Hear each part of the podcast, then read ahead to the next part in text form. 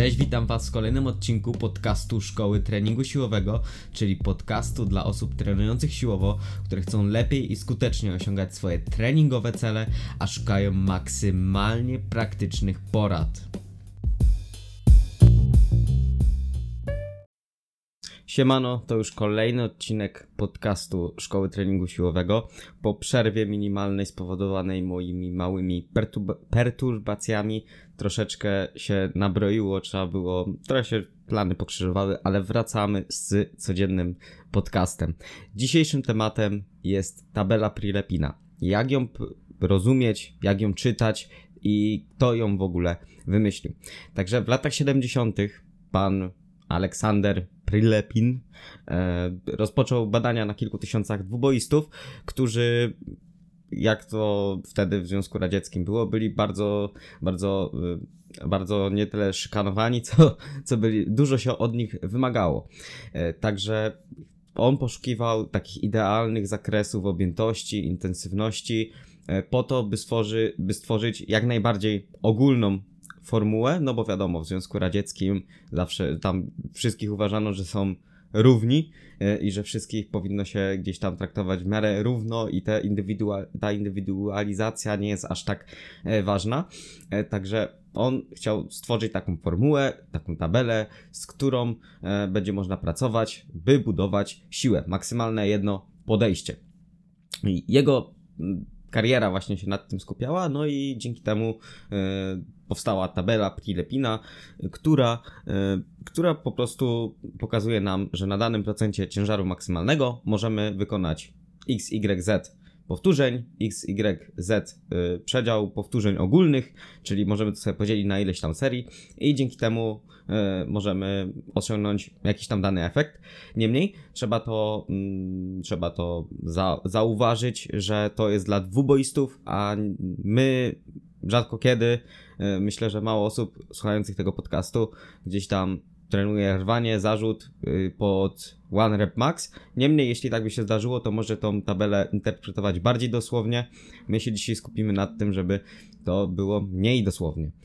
I żeby jakie są zalecenia, jeżeli chcemy użyć tego do wariacji, do jakiegoś ćwiczenia martwego ciągu, do przysiadu, do wyciskania leżąc albo wyciskania nad głowę, bo te cztery ćwiczenia powinno się najlepiej rozpatrywać pod, w tym kierunku. Są one gdzieś tam najbardziej zbliżone, ich profil do tych liftów, do tych ćwiczeń dwubojowych.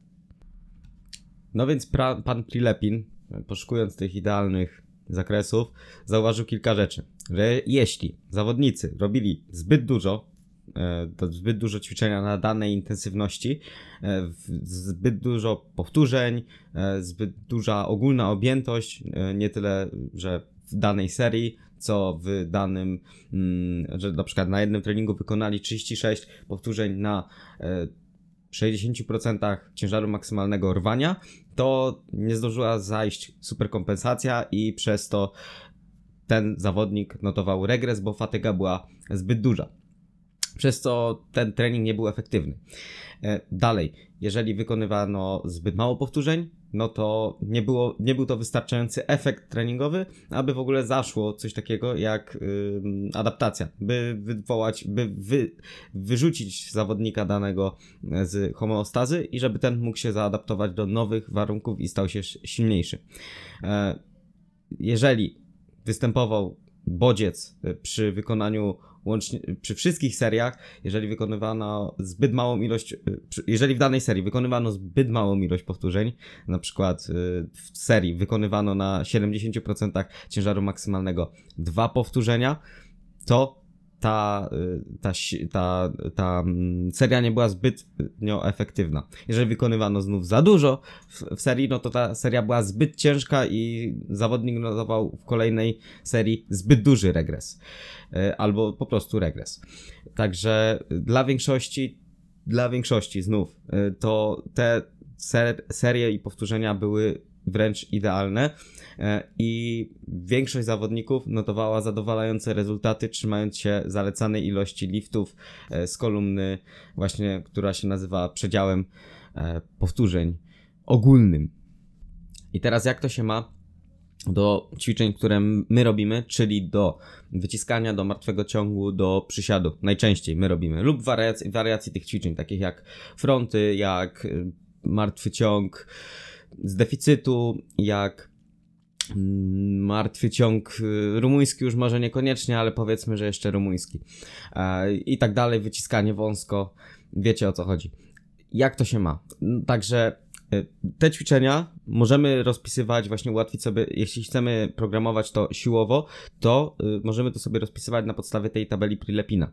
I dla wyciskania, zarówno nad głowę, jak i leżąc, wykonujemy, szczególnie nad głowę, możemy się kierować wyżej tych przedziałów, zarówno powtórzeń w serii, jak i ogólnie powtórzeń, czyli na przykład jeśli mamy, do wyko- możemy wykonać na sześćdziesiąt procent ciężaru maksymalnego według tabeli do sześciu powtórzeń, to my możemy sobie zrobić osiem powtórzeń i przez to y, ta seria będzie cięższa, my będziemy bliżej upadku, ale nie będziemy na tyle blisko upadku, żeby y, jakoś za bardzo się obciążać. Możemy sobie od tego zacząć i później po tym dodawać. Dzięki temu gdzieś tam ten progres będzie zachowany z tygodnia na tydzień. Y, możemy to, nie musimy tego wykonywać w pięciu seriach, na, y, w, trzy, cztery, w czterech seriach, że trzydzieści dwa powtórzenia, tylko możemy sobie dać na przykład pięć, pięć serii po osiem powtórzeń i wykonamy łącznie e, cał, bardzo sporą objętość na tym e, ciężarze. Dalej. E, objętość oczywiście w znaczeniu e, takim siłowym, e, nie w znaczeniu hipertroficznym. Tutaj już za, wie, tutaj ta tabela nie do końca będzie mieć zasto- zastosowanie, ale może mieć takie zastosowanie. Także idąc dalej, jeśli dla martwego ciągu e, znów te przedziały będą bardziej y, niżej tych zakresów powtórzeń sugerowanych, bo martwy ciąg jest z reguły, nie u każdego, y, tym najbardziej męczącym ćwiczeniem. Te ciężary są największe, no i wtedy się będziemy kierować niżej tych zakresów powtórzeń. Nie będziemy robić tak dużo, nie będziemy robić y, t, tak dużo powtórzeń w serii, czy ogólnie tak, nie będziemy wykonywać takiej objętości. Ale ciężary zostają y, takie same.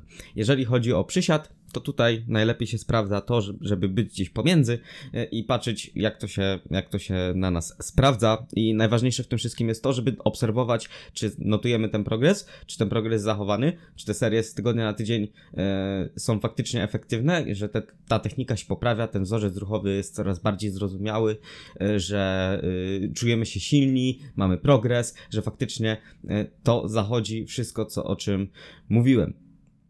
I jeżeli chodzi o ilość, o częstotliwość tych jednostek z wyciskaniem, zarówno i, włącz, i licza się to zarówno leżąc, jak i wyciskanie um, nad głowę, ta ilość tych jednostek może być około trzech na tydzień. Możemy od tego sobie wystartować, bo to wyciskanie nie jest aż tak męczące mimo wszystko dla większości niż u osób, które, niż na przykład martwy ciąg. Także trzy jednostki na tydzień, od tego można zacząć, można wprowadzić cztery jednostki, możemy też rozbijać te jednostki na kilka mniejszych jednostek, ale to już naprawdę jest rzecz drugoplanowa i wymaga trochę doświadczenia i znania swojego organizmu. Jeżeli chodzi o martwy ciąg, to znowu będzie to jedna jednostka na tydzień, od tego możemy wystartować. Dwie jednostki mogą się okazać zbyt fatygujące, chyba że rozbijemy tą jedną jednostkę na dwie mniejsze. Jeżeli chodzi o przysiad, to możemy, i na przykład u mnie się to najlepiej sprawdza, rozbić to na dwie jednostki i niech to będzie, powiedzmy, w jeden dzień, w jeden dzień dołu przysiad ze sztangą z tyłu, a w drugi dzień przysiad ze, sta- ze, sztang- ze sztangą z przodu, gdzie będziemy mogli yy, ładnie sobie tym wszystkim manipulować. I także się trzymamy gdzieś tam tych zakresów powtórzeń pomiędzy, żeby się z tego regenerować. No i możemy rozbijać te jednostki na mniejsze, ale nie do końca uważam. Musimy znów uważać, żeby te, te jednostki były wystarczająco ciężkie, żebyśmy mieli się w ogóle z czego regenerować, a nie tyle martwić się o naszą regenerację, tak? Bo musimy się wytrącić z homeostazy, mus- musimy o to zadbać. Także to jest taka wytyczna, jak czytać tą tabelę. Link do tabeli jest w opisie tego odcinka. Ja Tobie bardzo dziękuję za, za wysłuchanie. Będę wdzięczny, jeżeli udostępnisz ten podcast, ten odcinek, albo cały podcast na Spotify'u, czy ocenisz go na jakiejkolwiek platformie, gdzie go słuchasz. Dziękuję Tobie i do usłyszenia w kolejnym odcinku.